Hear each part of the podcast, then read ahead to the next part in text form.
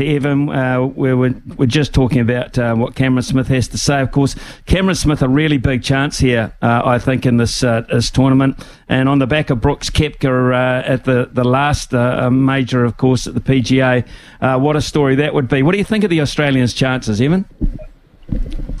I, I think they're great. We, have got seven Australians in the field.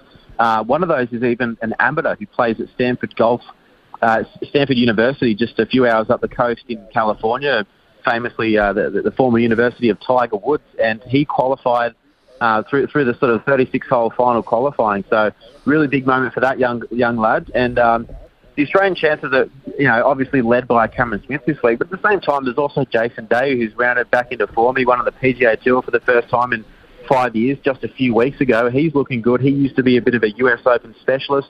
And then the likes of obviously Cameron Smith, who we just mentioned, who has one of the great Kiwis of the world, Sam Pinfold on the bag. Uh, big fan of big fan of Pinner, uh, and also Adam Scott, you know, former major winner himself. So seven Australians, really good chance this week, and also uh, really good guy, one of the great blokes in sport, Ryan Fox, your your countryman, also a really good shout this week. He's he's seen a lot of courses like this in Europe and New Zealand that sort of require a bit more creativity and accurate driving and, and a delightful short game, which he has in bucket load. So I really like the Australian and, and Ryan Fox's chances this week. I think it's going to be a good one.